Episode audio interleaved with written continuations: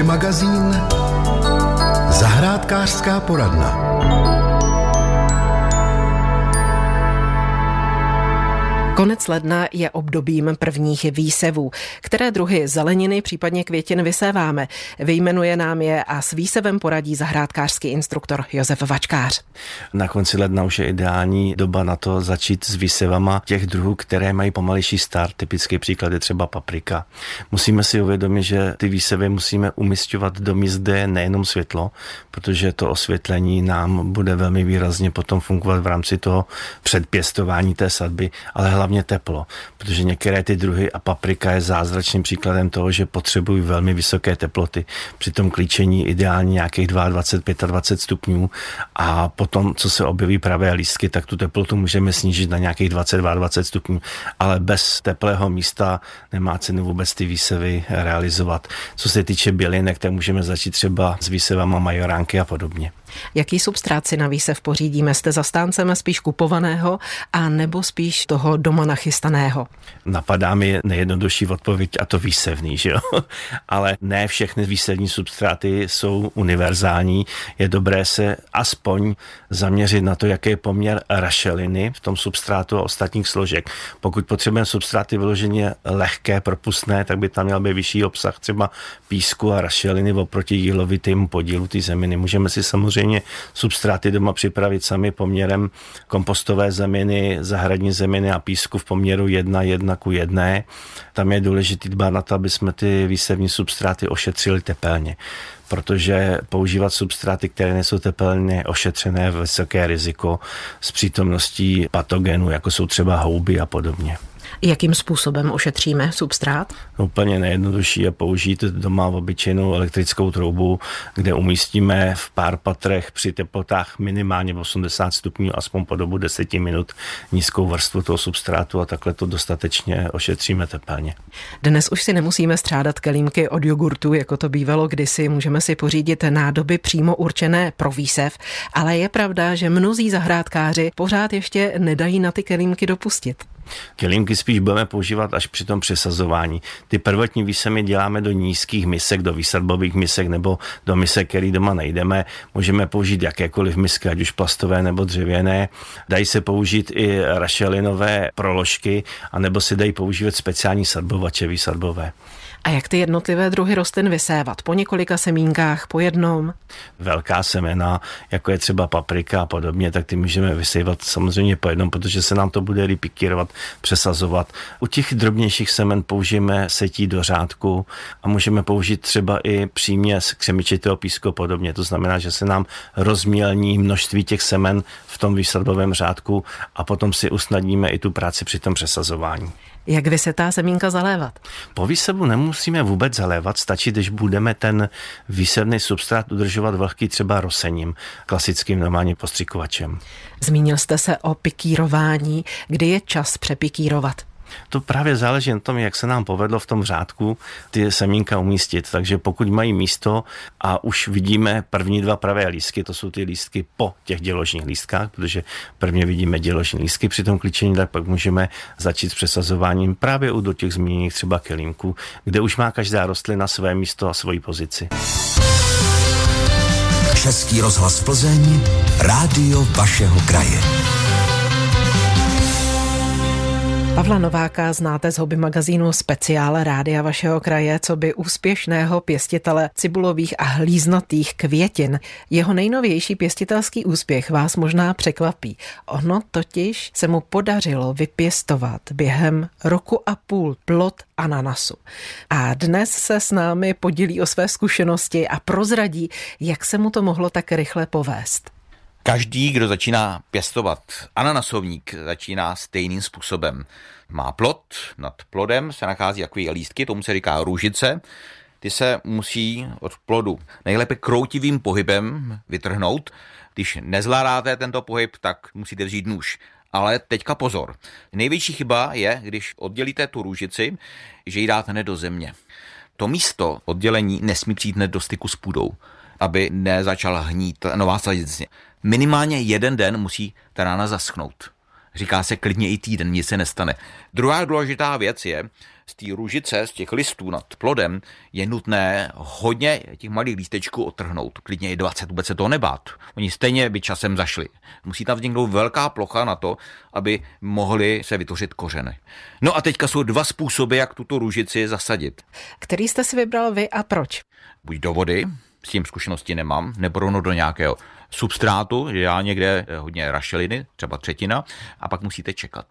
A ono to trvá, než to zakoření, než se vytvoří kořínky nové, takže je doporučeno nedávat klidně dva měsíce rostlinku moc na jižní stranu. No a pak musíte úvahu brát to, že ananasovník potřebuje hodně sluníčka opravdu chce tu jižní stranu.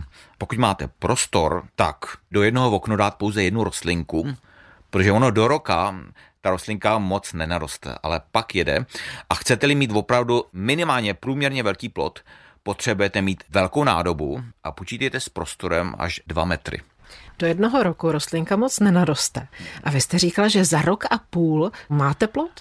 Ani ne za rok se vytvoří květ, ale pak trvá půl roku, než to květu který roste a roste, ten květ se začne přeměňovat na plot. Jenomže pěstování ananasu můžete urychlit klasický ananas má dostatek místa, vytvoří odnože. Jedna odnož se vytvoří těsně pod plodem, ale ty nejlepší odnože jsou pod rostlinkou, přímo ze země vyrůstající. Ty, když jsem oddělil od rostliny, tak tam už byly i dva kořeny, ale jeden byl hodně dlouhý. Znamená, to je nejlepší sazenice a tak můžu mít plod klidně i o půl roku dříve, nežli z té ružice, po případě z té odnože pod plodem. Ale i z té odnože pod plodem bude plod ananasu vypěstován rychleji. Takže v okamžiku, kdy nám ta rostlinka zakoření, kdy jsme byli trpěliví a teď vidíme, že se ujmula, přesuneme ji na sluneční stranu. Je to tak. My vidíme, začíná rost, listy se prodlužují, tak chce rostlinku opravdu dát na co nejtybější místo a teď platí důležitá věc, rostlina by měla mít alespoň 6 hodin slunečního svitu, což je na naše podmínky složité, hlavně během zimních měsíců. Takže pak je druhá možnost, přisvěcovat je klidně i z lustru, pořád lepší, než nechat je jenom u okna, kde vůbec skoro nesvítí přes zimu slunce. A říkáte, potřebuje co nejteplejší místo. Jaká by měla být teplota? Názory se hodně liší, ale obecně se dá říci, že rozpětí ideální pro pěstování ananasu je mezi 22 stupni a 28. Pokud budete mít nižší teplotu, plod ananasu bude moc kyselý. Bude-li mít víc než 28 stupňů, bude zase až moc sladký. Ale to asi málo kdo bude mít možnost mít moc vysokou teplotu na naše poměry finanční. Na léto ananosovník můžeme v klidu dát ven. Já ho v loni měl venku. Ono to i prospívá letní umístění někam na zahradu, protože tam přístup světla je prostě největší. Je to ideální. Jak častou a jak velkou zálivku potřebuje ananasovník? Obecně se říká, že by ananasovník se měl zalivat zhruba jednou za 14 dní. Jenomže já to dělám jednou za týden, dávám té vody podstatně méně a pokud mi voda proteče, tak já vezmu injekční stříkačku, protože ten květináč je tak velký, ten bych nemohl zvedat někam dávat jinam a vysejou tu přebytečnou vodu a dám je zase na jiné květiny. Takže tím to vyřeším. Já radši, ať tam nestojí vůbec voda. Je to sukulent a ten potřebuje výheň. Vodu dokonce a nasovník je schopen přijímat jako pravý sukulent ze vzdušné vlhkosti. Taky si doporučuje zalevat přes ten střed, co některé květiny nesnáší, ale ananasovník naopak, pro ně je to ideální. Ale pozor na to, když se zalevá přes střed, a listy jsou ohnuté směrem dolů, tak pak se může stát, že vám přebytečná voda vyteče na koberec. Přihnojujete svůj ananasovník? Používám dva typy hnojiva, i když to jedno z nich ani hnojivo není. První je tekuté hnojivo na květ. To přihnojuji nyní, když se vytvořil plot a roste. To je jednou za 14 dní, to je to, co se doporučuje. No a mezi tím zase ob týden používám takový rostok, říká se tomu zžížel, a ten nedělá problémy, že by to hnojiva dostal moc, to není klasický hnojivo, to naopak podporuje růst kořenového systému. Takže té rostlině to pomáhá, vypadá zatím dobře. V každém případě anosník potřebuje hodně velkou výživu. Dokud tam není plot, tak na plot ničím nepřihnojuji. Z začátku dávám preskripci zalisované hnojivo, které používám i u jiných květin. Výhoda je, že toto hnojivo vydrží v zemi většinou 6 měsíců. A doporučuji, dáte do země a nemusíte si 6 měsíců o hnojení starat. Podle pěstitele Pavla Nováka je pro ananasovník nejdůležitější teplo a světlo. Obvykle se vám plod podaří vypěstovat do tří let. Zralý je v okamžiku, kdy už není zelený, ale má zlatavou barvu. Hobby magazín Vše o bylinkách. S řeckým horským čajem za námi dnes přichází bylinkářka a pěstitelka bylin Štěpánka Janoutová. Co to je? Je to rostlina velmi i okrasná. Na první pohled vypadá jakoby plišová, má na sobě spoustu bílých chloupků. Vytváří potom květy, které jsou v takových jakoby šišticích a okolo těch šištic jsou jemné žluté kvítky. Je to rostlina, která je třeba vysoká 20-30 cm. Vytváří takové jakoby buchánky až půlmetrové, metrové. Miluje sluníčko a nesnáší teda dlouhodobé zamokření. Takže pokud byste si tuto bylinku chtěli pěstovat na zahrádce, vymyslete jí slunné místo, odkud rychle oteče voda, pokud prší. Nevadí jí mráz, protože ona ve své vlasti bulharských, řeckých a albánských horách roste až do výšek 15 až 18 metrů nad mořem, ale vadí právě pokud by byla trvale v mokru. Řecký horský čaj je lidové pojmenování. Ano, tato rostlina se jmenuje botanicky hojník syrský nebo hojník horský a protože roste právě v těch řeckých horách a také na Olympu, říkají mu, že má chuť Olympu, tak mu říkají čaj z Olympu nebo řecký horský čaj. K čemu se používá? Zdejší obyvatelé právě Bulharska, Řecka zjistili, že je výborný na posílení imunity při problémech s dýchacími orgány, při nachlazení bronchitídách, ale je dobrý i na trávení. Tak ho začali sklízet v přírodě a zjistili to právě i ostatní lidé, i turisté, takže ho v přírodě začali velmi drancovat. A tak je první rostlinou, která byla chráněna v Bulharsku už v roce 1941. Byl zákon na ochranu bylin, dostala se potom i do Červené knihy a je na ní vyloženě zákon, jak se má pěstovat. Takže ve volné přírodě se už nesmí sbírat, protože je jí tam velmi málo. Obyvatelé třeba Rodob, což je malé pohoří v Bulharsku, je to součást vlastně Karpat a balkánského pohoří, tak jí říká dokonce rodobská Viagra, protože hojník je dobrý i na problémy s prostatou. Má velice lahodnou chuť, má takový žlutý odstín ten čaj a stačí ho málo zalít, aby už tam ten čaj ochutil.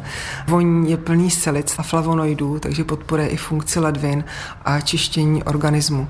Jeho účinky tak se projeví až po delší době používání a můžeme ho pít i jen tak na chuť, protože, jak říkám, je to velmi vonavá a lahodná bylinka. Má nějaké kontraindikace? S žádnými kontraindikacemi u hojníku jsem se nesetkala. Jeho působení je velmi takové jemné a pozvolné. A říkala jste tedy, že v našich podmínkách se hojníku bude dařit. Jak se ho máme zpracovat? Nasušíme a děláme čaj? Ano, hojník začíná u nás kvét koncem května, začátkem června. Na začátku květu ten hojník se ostřihá, nasuší a necháme si ho potom na zimu nebo na podzim, nebo můžeme pít i během roku jako výborný čaj, nebo i jako čerstvou rostlinku si můžeme zalít. Někdy se stane, že nám ještě na podzim znova vykvete pár těch klasů nebo těch šištic, jak to vypadá zvláštně ta rostlina, můžeme nechat dozrát semena, které potom můžeme vysít do volné půdy a on nám tady krásně vzejde. Hojník syrský neboli řecký horský čaj nám představila bylinkářka a farmářka Štěpánka Janoutová. Český rozhlas Plzeň, rádio vašeho kraje. Originální pohádkové rekvizity pro nejrůznější příležitosti vyrábí paní Regina Hudcová Stachova. Oživuje jimi například narozeninové oslavy svých potomků. Zatímco dospělý syn dostal zlatou rybičku oblepenou pravými 20 korunami, pro mladší ročníky vytvořila třeba čarodějnický svět Harryho Pottera. Své umění paní Regina předvedla Martině Sihelské. Chramst, chramst. Páni, co to tady vyrábíte? Tak tohle je z Harryho Pottera, Monster Book. Chystala jsem to na dětskou narozeninovou oslavu jako dekoraci pro děti. Taková strašidelná kniha. Takhle se tu na nás otvírá. To tam je takhle v tom filmu. Ano, ta kniha chce někoho pokousat. tak, mě prosím, nekousat, nekousat. Já jsem si všimla, že tady máte víc těch výrobků. Co ještě k tomu Harrymu Potterovi patří? Tak třeba moudrý klobouk, který určuje, kdo je zařazen do jaký koleje. Máme tady mandragoru, mluvící hřeštící, křičí, jsou to sluchátka, máme tady zlatonku, která byla používána ve filmu na Fanfrpal. Takže děti budou soutěžit o zlatonku. Tak já neznalec filmu, tady jenom třeštím oči a vy tady teď děláte tu knihu. Na knihu jsem vybrala materiál, se kterým pracuje to fimohmota, vícero druhů. Tahle ta dokonce svítí ve tmě, ty zuby, ty chapadílka tady. A je tady pravá kůže, chlupatina. To je ze spoda a nahoře ta chlupatina. Uh-huh. A co jste říkala, že je tohleto, tady ta hmota? Fimohmota. Tak to bude asi tadyhleto. Ano, to je fimohmota. To si vendáme. Ta se používá třeba i na šperky, že? Ano. Rozstřihneme, vyndáme kousíček hmoty a dále to nám dáme do tady formiček, když děláme nějaký vzorek. Já jsem všechno tady to tady dělala v rukách, modelu to v prstech. Takže já nejvíc používám prsty, párátko a nůžky. Takže ta kniha má vlastně zuby, jazyk a chapadla. A oči. Vymodelovala jsem to ručně, bez pomocí formiček. A proč vlastně všechno z toho Harryho Pottera? Protože děti mají rádi Harryho Pottera, chtěla jsem jim udělat radost, aby si udělali narozeninovou oslavu ve stylu Harry Potter. To jsou krásné dárky, ale já jsem si všimla, že samozřejmě tady nejsou jenom věci ze zmiňovaného filmu, ale tady je nějaká pekelná kniha a ta je veliká asi 80 cm. Má na délku 74. To mám odhad. na šířku asi 45. A je to pekelná kniha hříchů, vyrobená pro čerty, jsou vevnitř pergameny, je tam peklo s hracíma kartama na mariáž, takže kniha se dá využít jak k nějaký hře, tak pro prostě využití na ty pergameny, kdy děti dostávají od čertů dopisy, jestli byli hodní, jestli zlobili, jaký dostanou teda ty dobroty nebo to uhlí, podle toho, jak se chovali. Pojďme se na ní podívat. Ta titulní strana, jo, už jenom ta by vás odradila. Tomu čertu svítí oči. Jak to, že mu svítí oči? Vyrobila jsem to všechno na baterky. Jsou to obyčejný vánoční světýlka, které jsem prostě zakomponovala do té pekelné knihy hříchů. Takže čertovi svítí oči. Červeně podotýkám. Ano. Jak se bála jít v noci na záchod. Je to červený kabašon, anebo dá se to vyrobit i z červené pryskyřice, nalej se to do formičky, udělali se takové jakoby oči jenom kulatý, pak se to barví ze spoda ta duhovka. Takže čert má opravdu v očích duhovku, má tam opravdu takové žilky, jakoby oči. No, je to hodně, hodně strašidelné. Na té titulce jsou také nalepené různé drobné komponenty, klíčky, obrázky, knoflíky, možná mince, korunky, řetěz. To byla taková myšlenka, že podle toho, kdo jak hřeší, tak o všechno přijde. Takže jsou tady chudý a bohatý, vlevo vpravo, jak znázorně kniha. Když hřeší, tak přijdou vlastně o svoji víru, o své náboženství, že jo? přijdou o děti, o lásku, bohatý o svůj majetek, o koně, prostě o své hospodářství a čert už tady bere peníze k bohatým, už hřešili nějakým způsobem. Říká paní Regina a my si tu knihu taky otevřeme. Uh-huh. Takže tak. kniha je otevřená, tady máme ten pergamen. Tam něco napsáno?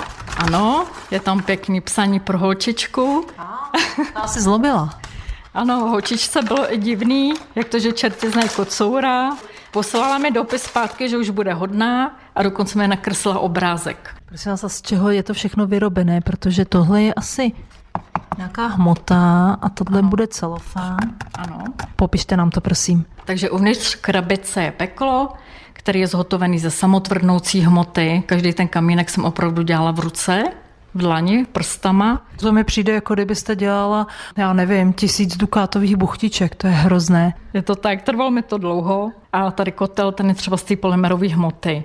Krabička je z papíru, z folie, a tady taky polymerová hmota, to jsem vyrobila takový detaily, který jsem dávala do formiček, trochu jsem si pomohla tou formičkou, dokreslila jsem to, vystíňovala a vypadá to takhle. Vypadá to úžasně, hodiny práce, takže připravit si na takové tvoření můžete asi cokoliv, co koupíte v obchodech tomu určených, co třeba jste používala všechno na tuto knihu za materiály. Fimohmotu, dále samotvrdnoucí hmoty na všechno možný. Jsou tady takové komponenty gumový pavouček, tahle to je pravá kůže jako dřevo pod oheň, péro, brko na úpis čertovský, tady jsou hodiny, že vám běží čas. Oni vypadají jako skutečné. Jestli se nebudete chovat dobře, tak čas poběží a čert vás veme. Hobby magazín Zveme vás. Africké trhy se uskuteční zítra v sobotu 27. ledna v plzeňské papírně. Nakoupit si nejen exotické ovoce a pomoci komunitám v Ugandě tam můžete od 9 do 15 hodin. Zítra se v Plzni můžete zúčastnit také 25. ročníku zimního speciálu, který pořádají bolevečtí turisté. Start je od 9.30 do půl 11. na konečné tramvaje číslo 4 na Košutce. Trasy 11 a 17 kilometrů. Stará a znovu objevená řemesla. To je název akce, která se koná každou poslední středu v měsíci na Staré radnici v Ostrově. Také 31. ledna od 13 do 17 hodin se tam můžete setkat s pokračovateli starých řemesel, jako je paličkování, drátování, dřevořezba, korálkování a další. Vstup je volný. Valentínské tvoření připravila na čtvrtek 8. února Městská knihovna v Chodově. Od 14.30 do 16 hodin 30 minut si tam můžete vyrobit voňavá mídla. Ve stejný den od 16 do 17 hodin knihovna zve na výtvarnou dílnu, na které si vytvoříte ptáčka z ovčí vlny. Výstavu osobnosti na poštovních známkách můžete do konce února navštívit v Městské knihovně Karlovy Vary pobočce Stará role. K vidění tam jsou známky ze soukromé sbírky Jany Markové. Posloucháte Český rozhlas Plzeň, rádio vašeho kraje. Zítra pokračuje zimní škola zahrádkářů v Plzni. Vítání budete od 8.30 do 11 hodin 30 minut v mezigeneračním a dobrovolnickém centru Totem v Kazněhovské ulici. Slovo má Josef Vačkář, předseda odborných instruktorů a garant oblastního školení Českého zahrádkářského svazu. 27. ledna se budeme zabývat problematikou pěstování zelenin. Je to seriál, kde bychom rádi navázali s kolegou inženýrem Dvořákem na problematiku pěstování cibulové zeleniny, méně známých druhů zelenin, jako je třeba vodnice, tuřin a podobně. Takže to bude seriál, který ukončíme po té problematice, co jsme probrali v minulých přednáškách, jako je problematika košťálové zeleniny, listové zeleniny, plodové zeleniny. Další přednáška potom proběhne v sobotu 17. února a bude o pěstování léčivých rostlin. Hobby magazín, ptáte se, odpovídáme. Napsala nám posluchačka Pavla, má už půl roku táhnoucí se potíže se slenivkou a nemůže se toho zbavit. Prosí o radu, jaké bylinné prostředky v této souvislosti užívat. Odpoví Monika Šedivcová, naše spolupracovnice pro fitoterapii. Tady bych určitě paní radila změnit samozřejmě jídelníček, zařadit více hořčin.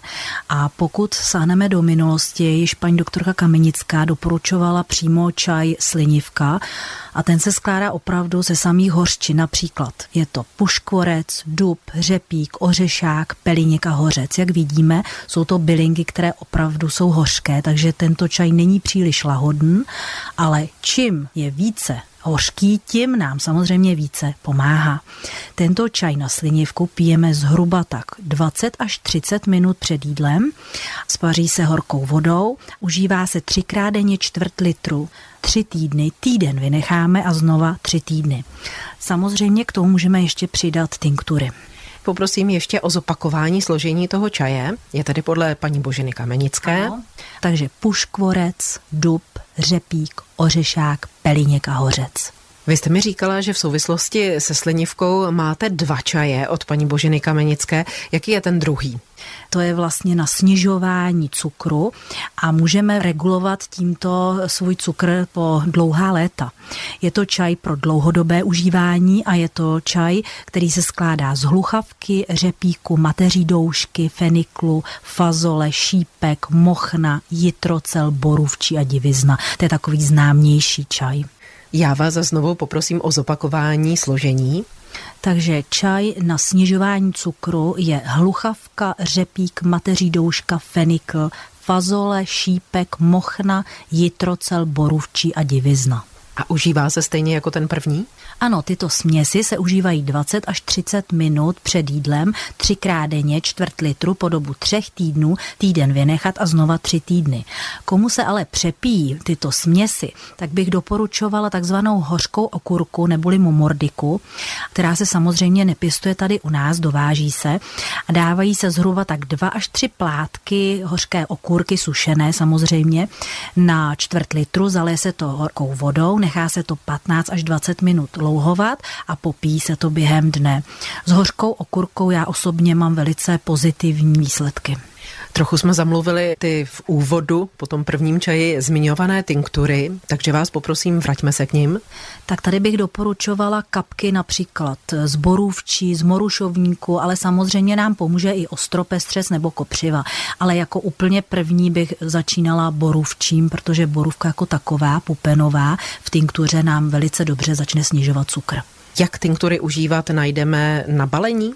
Ano, samozřejmě výrobce vždy tam popisuje přes návod, jak užívat, ale pokud je to gemoterapeutikum, to znamená z pupenu, tak se to vypočítává dle hmotnosti pacienta. Je to velice jednoduché. Pokud paní třeba váží 50 kg, to znamená 50 kapek na den, 25 kapiček ráno, 25 večer. A to je taková rychlejší léčba. Samozřejmě potom můžeme přejít už k tinkturám, které se například užívají dlouhodobě, třeba 3x10 kapek nebo 3x7 kapek, tam už se to snižuje, ale to už jsou udržovací. Když jste se zmínila o gemoterapii, vybavuje se mi další dotaz od naší posluchačky z úplně jiného soudku, ale právě v souvislosti s gemoterapií. Je možné užívat gemoterapeutika v těhotenství? V žádném případě je to lihoglycerin, nesmí to užívat ženy v těhotenství, kojící a děti. Na dotaz paní Pavly odpověděla fitoterapeutka Monika Šedivcová.